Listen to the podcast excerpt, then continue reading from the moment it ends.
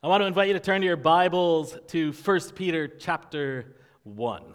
1 Peter chapter 1 is where we're going to be primarily this evening uh, as we are going through this series of kingdom identity.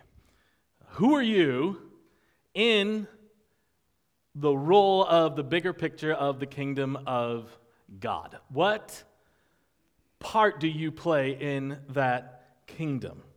We talked about this last week uh, when we went through the Lord's Prayer. And viewing the Lord's Prayer, when we take these three areas of our life, our uh, time and our resources and our abilities, and again, abilities, I've lumped talents, gifts, abilities, all of those things into that. What does it look like for us? So, who are you? Where do you find your identity? And then, more specifically, where we are tonight is where does your time spent, or how, what does your time that you use say about you? Uh, what does it say that your desires and that your passions and, and what you love, what does that say about you when we evaluate our time? Remember, last week we talked about our identity being found in a child of God. If you have made God the forgiver of your sins and the leader of your life, and you say, Yes, I am a child of God, I am co heirs with Jesus, when we say that, then we have to understand that God has given us very specific principles, that He has given us very specific guidelines by how we are to live. The problem that we run into is this choice that we make. Because God has given us very specific guidelines, He has given us uh, very specific principles, He has given us an entire book showing us how we should live. The problem is, is we look at that, we examine that, and then we're like, you know what I'm going to do? Whatever I want. Because that's better. But, and I mentioned this last week, as long church going people, if that's where you find yourself, and I know that's not everybody in this room, we become so good with excuses, right? You can agree with me. You know it's true. Sal will always disagree with everything I say. What we end up doing is we get so good at justifying why we do what we do that the longer we do it, we like build this volume of excuses. And then we get so good, we tag scriptures onto them, right? Like, hey, I'm just trying to like live in the harvest, you know? Just trying to be an everyday guy. Just trying to fit in in this world. It's like, that's great. We haven't seen you at church in two years. Like, I think you've accomplished your goal of fitting in with the world. You did it. Uh, we tag so many different things. We find excuses, we find reasons. And we're phenomenal at it, but when it really comes down to is, is there is a battle of kingdoms going on. God's kingdom and my personal kingdom.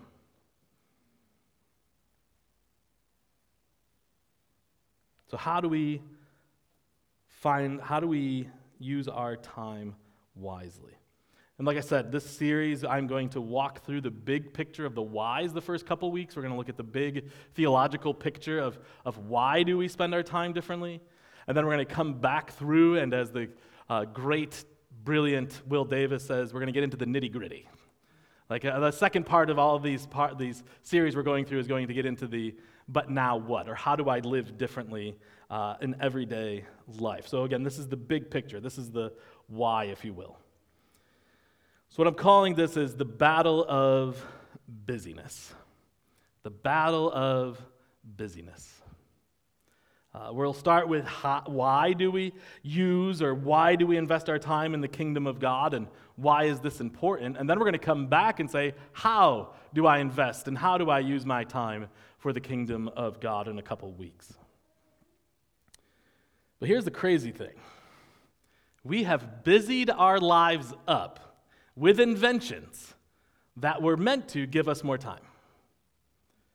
We have busied our lives up with things that were invented so that we could have more time in our day. And we said, Yes, I'll take more. Keep them coming. And I very rarely meet somebody, and I actually can still remember both those guys, Ben and Matt, who came up to me at our church in Virginia and just said, Hey, we got a lot of spare time. What can we do? What can we do to help the, help the church? Spent my entire life in church, spent my entire life working with people. I've never said that. Uh, those words have never escaped my mouth, right? Like, that's basically sin to me. If you're like, have free time, like, you're in deep sin. And that's just how my brain works. It's not correct, by the way. But they're like, hey, we're students, but we don't have jobs. Like, what can we do? Ben and Matt are the two greatest guys in the world. They, they really were. I mean, so I, I, it became a challenge to me. Like, what can I give these guys to do? They did everything. They just were so convicted at 20 years old about how they can use their time best for the Lord. Then you have, and I said we're going to be really personal through this. I'm going to explain all the times I felt unbelievably convicted. One, especially with the use of time, just happened about a month ago. I had a elective medical procedure done. Uh, for those of you on the podcast, I had hair transplants and Botox in my forehead and upper lips. I may be lying about what was exactly done, but I had three days of doing nothing. I had three days I had to hide from my children and their elbows and knees and feet and hands and fists. So we took my frog and I went up and lived in the frog for three days. I brought all these books up there. I've now made a makeshift office up there. Um, and I was like, I'm going to get all these books that I've wanted to read for so long done. I brought my journaling Bible up there. This is going to be amazing. What is the one thing that this place is missing? I know the 50 inch television from my garage. It's not actually mine. All those TVs we had at Oakbrook Community Church, uh, Mark asked me to hold on to those. So it's that, it's not even my TV. That one up there. Guess how many books I read? Zero. Guess how many lines I read in any book? Zero. I got caught up on so many movies and shows over the course of the next three days.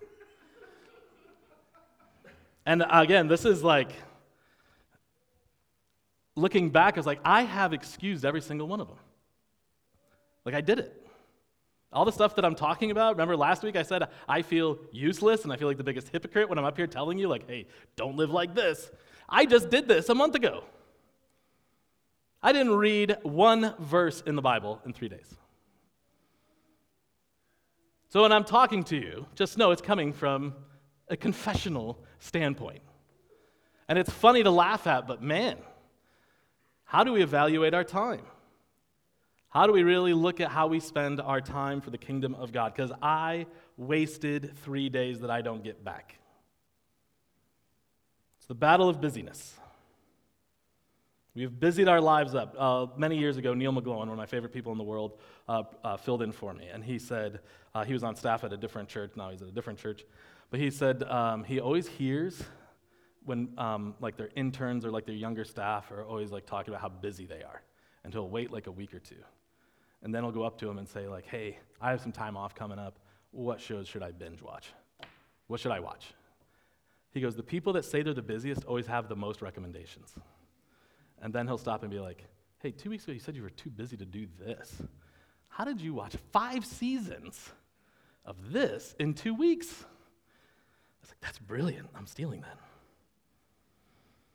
So we have busied our lives up with things that were invented so we could have more time. Yet the things that sometimes get sacrificed is the exact things that God wants as the precedent in our lives.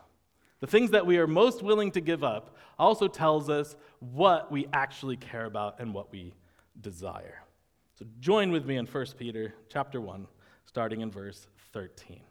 Uh, as you're turning there, just know the first 12 verses, uh, Peter is greeting the recipients of this letter, and then he is explaining to them who they are now in Christ. And he says things like, You have been born again into a living hope. And he is explaining now that you have accepted Christ as your, as your leader, as the forgiver of sins and leader of your life. This is now who he is to you. So when we get to this verse 13, we're going to see that word therefore, meaning because of all this, now this. So join with me. Now that you've been saved, now you've been born again to a living hope. Uh, all, you have now have salvation. You have been saved from sin and death. Therefore, verse 13, with minds that are alert and fully sober, set your hope on the grace to be brought to you when Jesus Christ is revealed at his coming.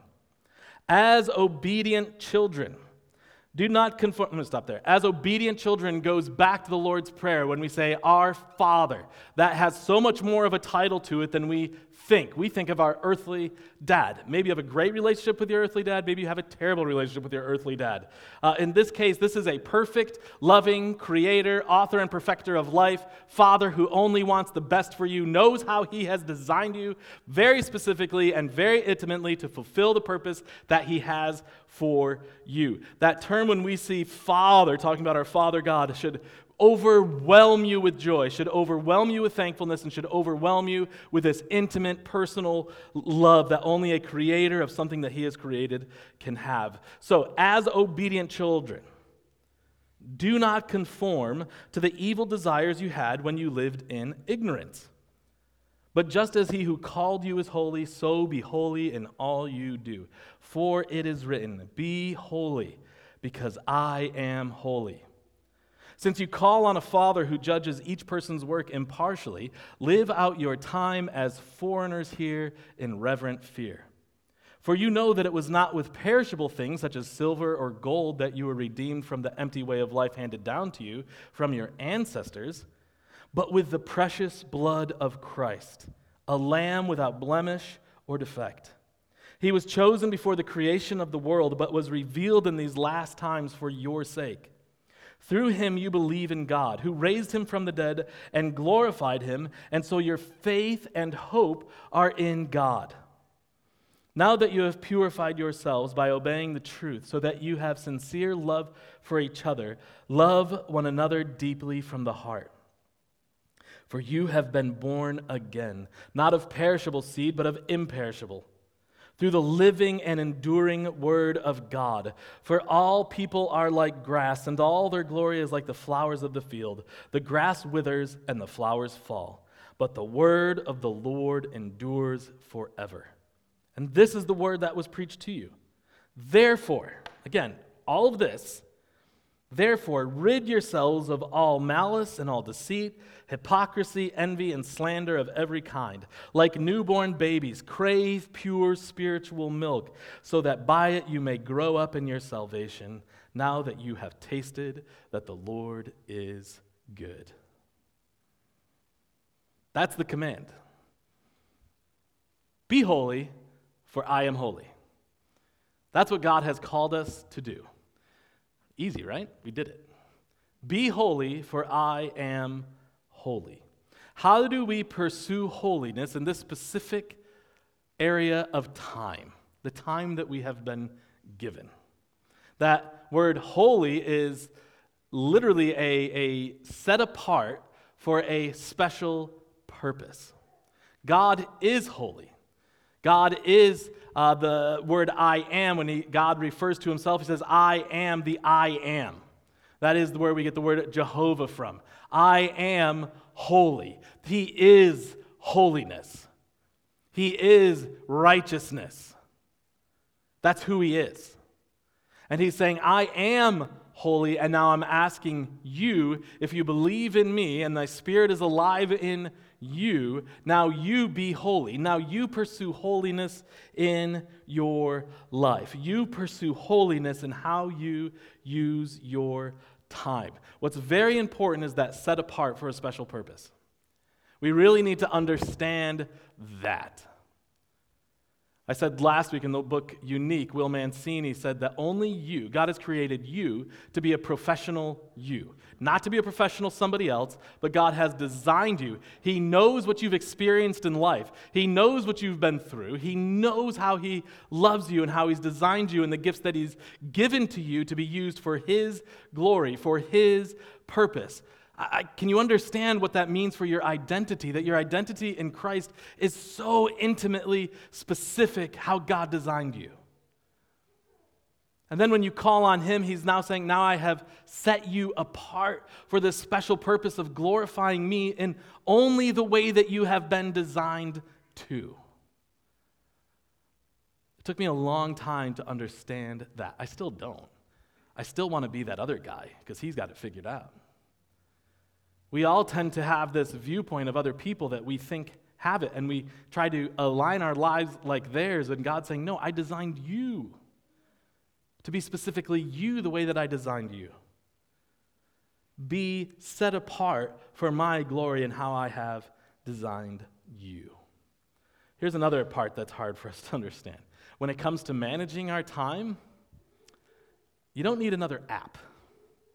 You don't need a better calendar. You don't need better color coding. You don't need whatever it is that you use to map out your time to try so that you can spend more time doing the things that are important. Here's what you need you need a new heart. You need a heart that pursues holiness and hears and listens to and seeks out God, and you'll be amazed how everything else falls into place. So it's not this, here's what you do, write down this and allow yourself 15 minute increment. No, follow after God. Pursue holiness in every aspect of your life. Pursue holiness in your time and allow that to dictate to you how you now view time. View time through the lens of God calling on your life, the specific way that He has made you to be used for His glory, and allow that to impact you in how you live and what you pursue and what you desire. We see another reference to God as Father. Look in verse 17. He says, Since you call on a father who judges each person's work impartially, we were created for good works. That's not like, hey, good job, buddy. That's righteous works that God has designed for you. Next time we talk about this, we're going to be in Ephesians quite a bit. In Ephesians 2:10, after the beginning of Ephesians, where it's this beautiful picture of what the gospel is, and he says things like, but God, even though you were dead in your sins, but God loved you so much. And because God is so rich in grace and mercy, and God has allowed Jesus to be put to death so that you now can have a relationship with God through Jesus Christ and the blood that he shed, and he defeated death when he rose again. And then you get to verse 10, and it says, You were created before the foundations of the world you were created for specific good works that God has designed you, has allowed you to experience the things that you've experienced because God has designed you in this intimate, loving way to be doing these works that will point back to God's glory.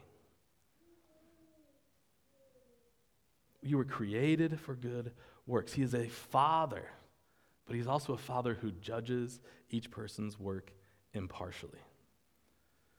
Our Father in heaven Hallowed be your name. That hallowed be your name is holy. Out of reverent fear is your name. Your will be done. Thy kingdom come, your will be done on earth as it is in heaven. In other words, help us to obey you like the angels do in heaven. When God says, I have good works for you that I have designed, before I separated light and darkness, I already knew you. I had already designed you. I already knew what you'd go through in your life, and now I have a purpose for that. The end of that verse 17, he says, Live out your time as foreigners here in reverent fear. Now that you have this Father who's designed good works for you to do, live out your time. What is our time like? Uh, I don't think anybody here has an expiration date that they know about. If you drop down uh, later on in chapter 1, when he says, All people are like grass, and all their glory is like the flowers of the field, the grass withers and the flowers fall. That's a really nice terminology, by the way. Some versions just say, The grass withers and the flowers die. That's what he's talking about. You don't know how long you have here on earth. So, whatever time that you have, live it out as foreigners. Has anyone ever been a foreigner somewhere? Raise your hand. Have you ever felt out of place as a foreigner somewhere? I can tell you many stories because I'm the most stereotypically white guy, American, when I travel. There's so many, but the one that I've chosen, which is safe for all audiences, is I was in the Czech Republic visiting my wife's family. Uh, we've been married a couple years.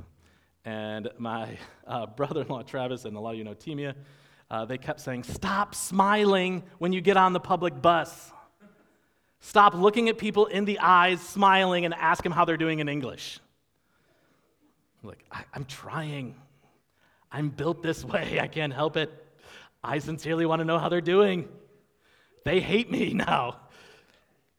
Uh, okay, one other story. We went down to Argentina, and it was in 2002 and there was uh, the Argentine government had collapsed, and it was a lot of. If you saw after Argentina uh, won the World Cup, that huge uh, place outside of the palace that was filled with like millions of people cheering because they won. Picture that crowd, but they all hate me. And when I say that, I mean it because here's what happened. We were down there in Buenos Aires and we were walking, and the tour guide was with us, and we were walking through this alley to go see this very famous square outside of the palace. And as we're getting closer, it is filled with angry mobs of people protesting because the government had collapsed. Uh, tons of embezzlement had happened, and it all just came uh, to the forefront. So we'd walk, and the tour guide would stop us, and then he'd walk back out between the buildings, look at the square, and he'd be like, okay. So we walk out. Well, it was in the middle of the afternoon, and the protesters were tired from being so angry for so many days, so they had started to rest. Then we walked out into the sunlight. I wish it was like this visual picture into the sunlight. And it felt like every eye turned on me. But then you're like, I'm exaggerating this, right? Like, not all of them are looking at me. And the tour guide saw it all and he goes, We have to leave because of him. Nobody in Argentina wanted to see a big, happy, smiling American after their government collapsed. So we literally turned around, went back to the van, we had to leave, we had to get out of the city. And I can keep going on because the next year I happened to be in Brazil when the war in Iraq broke out, and that's a whole other story. So I have tons of these stories of feeling like a foreigner, out, like it just stands out, I'm different. And God is now telling you, and He's telling us, that if we are to pursue holiness, just know that you are to live out your time and you're going to stand out as foreigners here, meaning on earth. Why? You are representing one kingdom, the kingdom of God. And if you are in the kingdom of people living for themselves, who are following the, the well, Satan, who is the power of the air at this time, who has rule over the earth, and if you fit in great here, you're doing it wrong. Right? Like that's one of those spiritual excuses that we have. Well, I'm just trying to be, you know, to the Jew a Jew and a Greek a Greek. You know, that's what Paul said. No, that's, he was living as a foreigner, right? Like Paul did, he loved people. Paul used his different capabilities that he had with his Roman citizenship, and because he was a Pharisee, he used all those things. But that guy got beat up a lot. Why? Because he was pursuing holiness. Even when he was being beaten in all these different cities, even when he was lined up to be put to death on numerous places, when he was dragged outside of the city and had stones hurled at his head until they left him for dead. He wasn't angry at the people doing it to him. He understood that Ephesians 6 that they were just obeying their father and he was obeying his and it's going to look different and there's going to be consequences. He was living as a foreigner. His, he had a Roman citizenship. That was rare, especially for a Jewish person. He was highly educated, but he was pursuing holiness, and it would eventually cost him his life. He was living as a foreigner here on earth. Have you ever examined your personal culture? Because we can talk about different countries, but maybe there's just a different culture when it comes to dealing with your in laws. There's a different culture when it comes to just dealing in the new neighborhood you just moved into. There's different cultures all around us, but how are you living in a way that you stand out? For good, by the way. That you stand out because of the way that you have aligned your time to pursue holiness. That you stand out because the things that you're committed to and the things that take priority in your schedule are different from your neighbors are different from the people that you spend time with. To the point where they're asking why. Why do you put a priority on that? And then, what kingdom are you representing with your time? If you're living as a foreigner here on earth, what kingdom are you actually representing? Which kingdom? Is it King Jesus wins out? Or is it King Rob? Or King you? Fill in the blank. Whose kingdom are you really trying to build? Whose kingdom gets the most amount of time spent on building it? Let's continue on. Verse 18 at the end. You were redeemed from the empty way of life handed down to you from your ancestors. You were redeemed. That word bought back. That story of redemption. We talked about this several weeks ago in the Bible, you'll find the story of redemption uh, starting in Genesis chapter 3 and continues to Revelation chapter 21. All of that is the story of redemption. The Bible is the story of how people can be redeemed. The worst people, the people that think they're not good enough, or the people that think too highly of themselves, they are constantly being redeemed because of the blood of a sacrificial lamb. Because of what Jesus has done, we can be redeemed. And so Peter is instructing the people of this letter hey, just remember that you have been redeemed. All those pursuits that you had beforehand, you don't have to do them anymore. All the stuff that you thought was going to bring you happiness here on earth, and as Solomon says in Ecclesiastes, but ended up you were just chasing the wind. You were chasing after stuff that has no eternal significance. You were chasing stuff that as soon as you got it, found out it wasn't enough, so you started to chase more of that, whatever that is. You were redeemed from that. You have been bought with the precious blood of Christ away from that to live differently. You were redeemed from that empty way of life. And he says, handed down to you from your ancestors. Speaking of culture, we have this culture and this inheritance that we got from our parents and our grandparents called sin. And it's been passed down generation to generation. Some of us have been even shown how to sin and how to deal with things in our life in a sinful way. And it's been handed down to us from our ancestors. I found it very interesting. I should have written it down and I didn't, but there was a uh, French, I believe he was a sociologist or philosopher, and he came to the United States, and I guess he had traveled all over the world. Uh, and he came to the United States and did a study. He traveled all around the United States, and his findings were this Americans are the most selfish people he's ever seen in his entire life, in all of his studies. That everything that Americans do is pursuing their own happiness and pursuing their own joy. They don't mind stepping on whoever they need to step on to make sure that they're happy. What's shocking about that statement is he wrote that in the 1830s. Cultures don't get better over time, by the way, if you're wondering. So, our ancestors, if you're from this country or the Western world, that's what's been handed down to us time after time after time. You know what you deserve? To be happy. You know what justification we come up with when God's called us to something? Well, God wants me to be happy. God wants you to be joyful, but you don't become joyful pursuing earthly happiness, you become joyful by pursuing holiness. So, we are redeemed from the empty way of life that empty way of life, by the way, was handed down to us.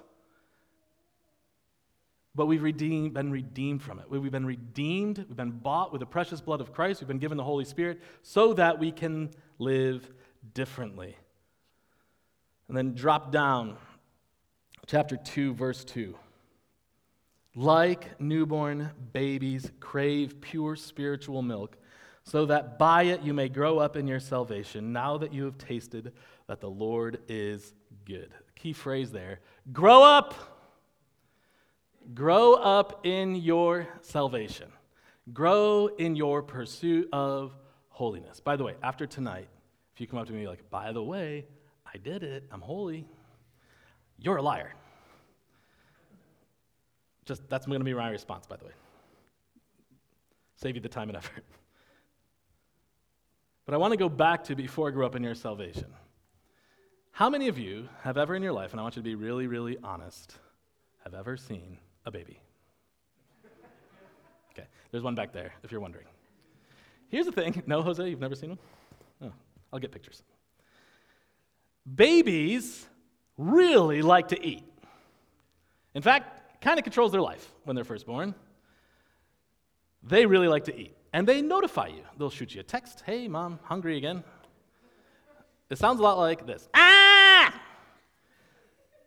They want milk and they want it now. They don't care if you're trying to sleep, they don't care what else you had on your schedule. They want milk and they are going to notify you in an unbelievably pre designed, annoying way so that you can't help but notice. Why? Well, they've had it before. They need it again. And again, it doesn't matter what your schedule is, they must have it now. So when we see that, like newborn babies, we are to crave spiritual milk, pure spiritual milk, that should be how we react. That if we've gone too long, we understand nothing else in life matters, we must have that. Take whatever it is you want away from me, but I need that pure spiritual milk.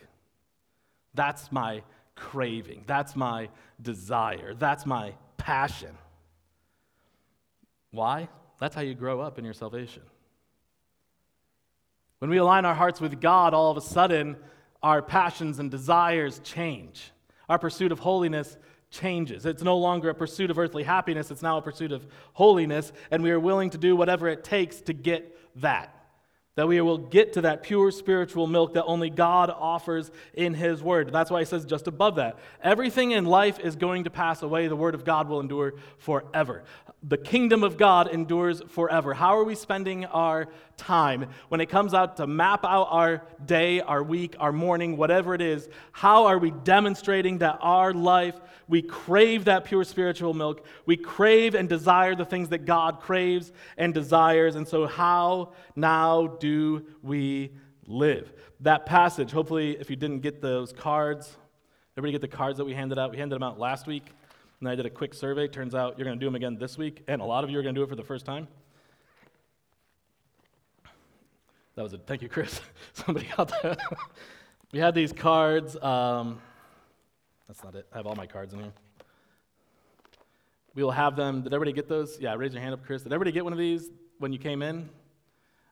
All right. Yeah, raise your hand. if you're just staring with your hands down, it's all right, if you haven't gotten, get one of those. That's what we're going to go through in our community groups. That's what we're going to be walking through during this entire series. There's uh, five different days that we are asking you to get into the Word on your own and answer these same questions repeatedly. But one of those passages that goes up with "Grow up in your salvation," we read it last week, 2 Peter chapter one, verses three through 11, and we talked about how that passage. And again, hopefully you have a pen and you're writing this down. That is a continual growth.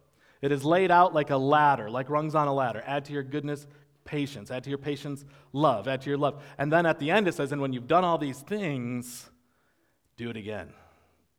Continue to grow. It is a lifelong process. As human beings, we don't like that. Like, give me an end date. Tell me when I've checked the last box off and I did it.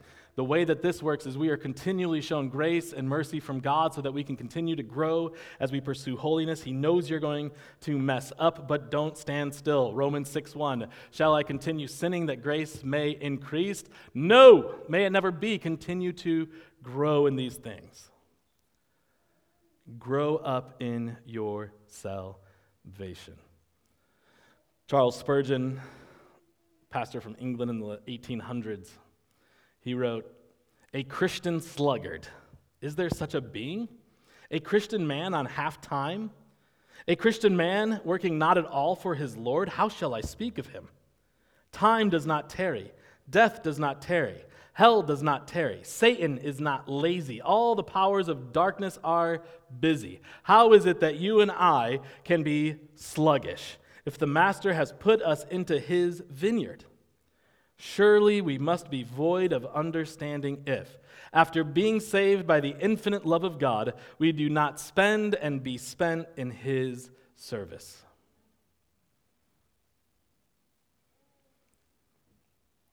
First Peter 5, later on in this book, tells us Satan roars, walks around like a roaring lion, seeking whom he can devour.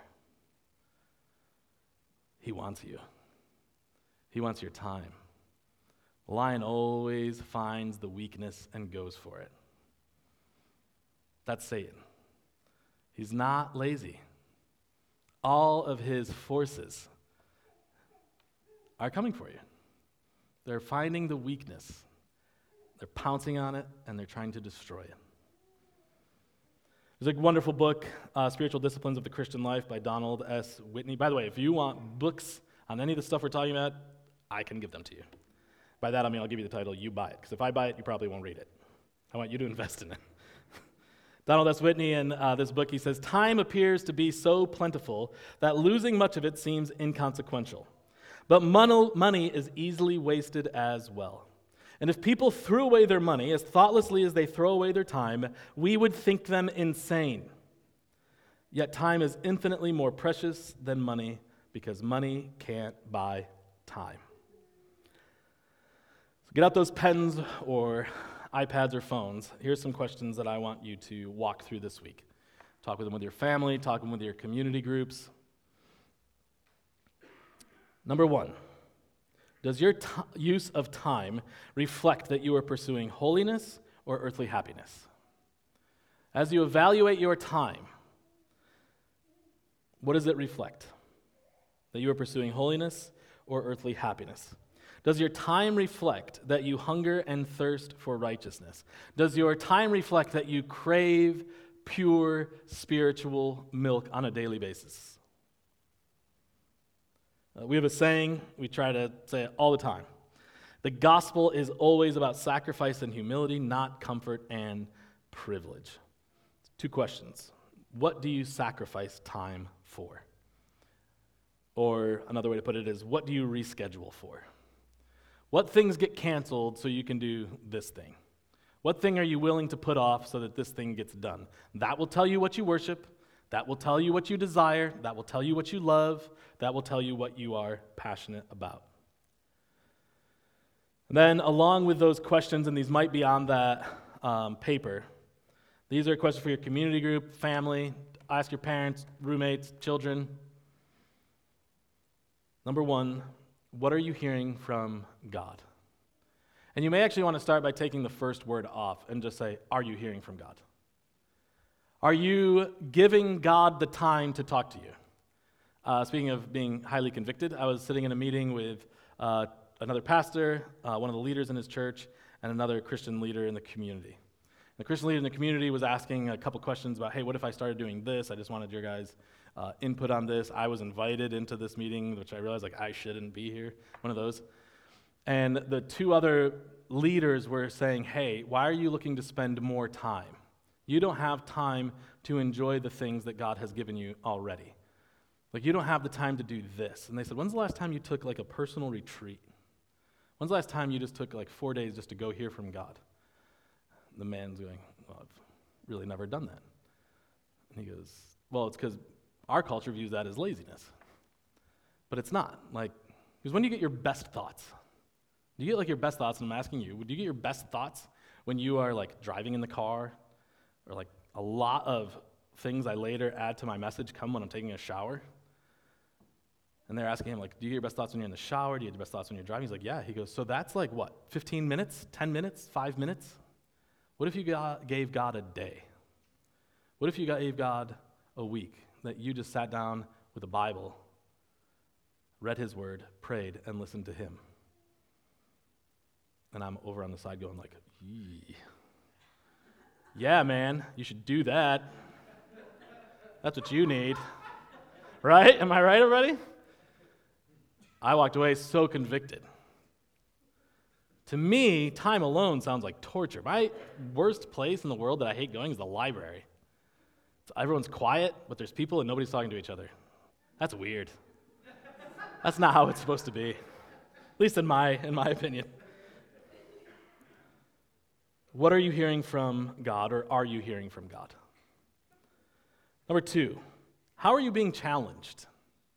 How are you being challenged? Write down the answers to these. How are you being challenged when we look at 1 Peter, when we look at pursuing holiness, when we evaluate how are we pursuing holiness in our time, and then we go and we listen to God? What is God telling you? What is God challenging you with uh, as re- in regards to use of your time? And then number three, what needs to happen for you to obey? What needs to happen in your life for you to obey him and what he's challenging you on? You might also want to say, what do you need to say no to? What do you need to say yes to? What are the things that you have just busied up your life so much in this battle of busyness that the one thing that you forgot to do was pursue holiness? By the way, we'll get into this more, but the thing that he won't tell you to say no to are the things he's told you to do. I want to close with words from a great philosopher of our time who said, When I hoard my time, I am living in an empty way. When I look and evaluate my time in my life, you see, I have never, and I've worked with a lot of people, I have never worked with a hoarder who thought they were a hoarder.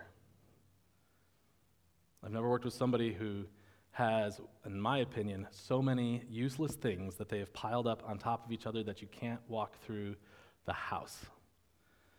Uh, a couple months ago, Derek and I were helping another church, somebody in the church who they were hoarders. And the amount of stuff, like we had to walk through it and use our legs to move stuff out of the way just to get from room to room and move all sorts of bottles and cans and move all sorts of racks and carts just to get to the cupboard doors where we opened up and just found food that had been opened years ago and then put back in the cupboard. I mean, the amount of stuff we found was alarming. So that's the picture. When I heard this, we do that with our time. God gives us, He gifts us time on earth to be used for His glory, to be used in the pursuit of holiness, and we just cram it up using it inappropriately, using it incorrectly.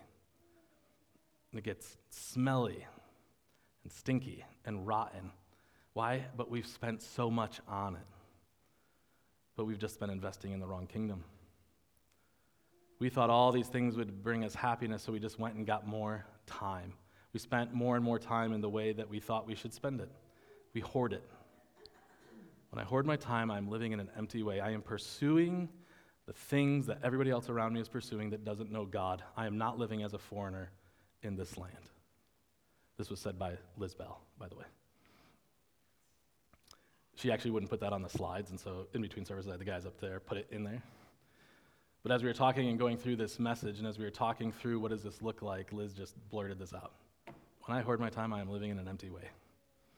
She also hates when we point her out and compliment her in public, so we do it all the time. How are you using the time that God has gifted you? How are you pursuing holiness? And again, I'm not, this week is not me saying, like, and this is what your life should look like. This is you hearing from God, talking to God, and allowing God to speak to you. How are you pursuing holiness with your time? Lord, I thank you so much that you are a loving and gracious and merciful God. Lord, I think of David's words in Psalm 103 I thank you that you do not treat me as my sins deserve. I thank you that you are gracious, that we can call upon you, that we can confess to you, and that you are faithful and just to forgive us our sins and to cleanse us from righteousness. I thank you for David at Psalm 51 that says, Cleanse my heart, create in me a new heart, O God, that I can pursue you. Lord, I pray that we do not leave here without hearing from you.